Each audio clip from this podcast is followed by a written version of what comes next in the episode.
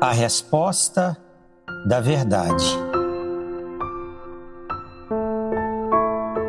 O texto que hoje leremos a nossa meditação se encontra no livro de Gênesis, capítulo 11, versos 17 a 19.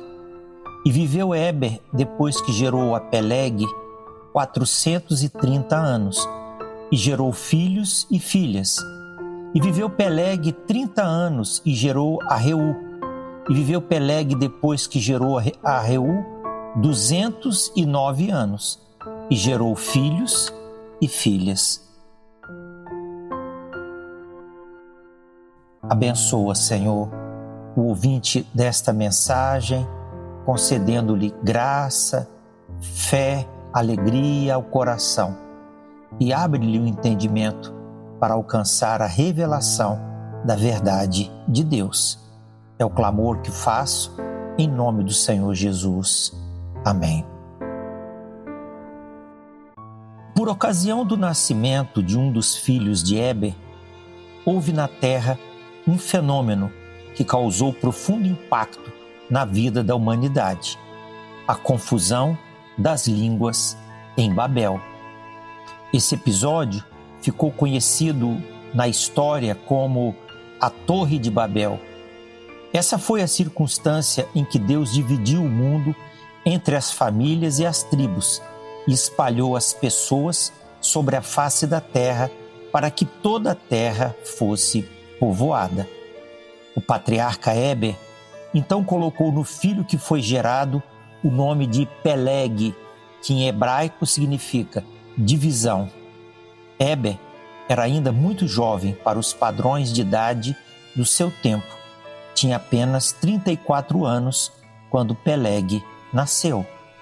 Sabemos que Eber teve ainda um segundo filho que recebeu o nome de Joctã. No entanto, não há menção desse filho na nova lista da geração de Sem. A essa altura, nas Escrituras, Deus começava a dirigir seus esforços no sentido de preparar o mundo para o nascimento de Abraão. Deus faria de Abraão o pai de uma grande nação, de Israel. Em Abraão, a humanidade encontraria uma nova oportunidade de restaurar seu relacionamento com Deus, uma vida guiada pela obediência da fé. Na nova lista das gerações de Sem, ao final do capítulo 11 de Gênesis, nós passamos também a saber que tanto Eber como Peleg depois que geraram seus primeiros filhos, geraram ainda outros filhos e filhas, ou seja, Deus usou a grande longevidade dos homens para gerar um rápido aumento populacional no mundo. Somos também informados que o tempo completo de vida de Eber foi de 464 anos. Isso o torna o homem que teve a vida mais longa dentre os que nasceram depois do dilúvio. Não seria errado supor que Deus tenha concedido a Eber uma vida longa em resposta à sua posição especial na história da salvação. Eber se tornou símbolo de um grupo de pessoas que passaram a ser chamadas de hebreus. É natural compreender que Eber desfrutava de um grande respeito por sua piedade exemplar sua fidelidade e sua obediência inflexível aos caminhos de Deus.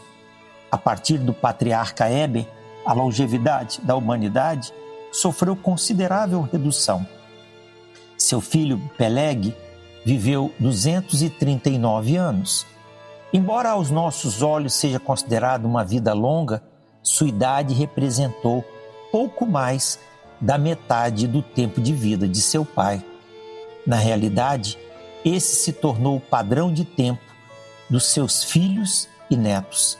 Desde então, a idade dos homens passou a diminuir gradativamente até atingir o tempo máximo de vida de 120 anos em nossos dias. Senhor, tu tens sido nosso refúgio de geração em geração, antes que os montes nascessem ou que tu formasses a terra e o mundo Sim, de eternidade a eternidade. Tu és Deus. Que Deus o abençoe.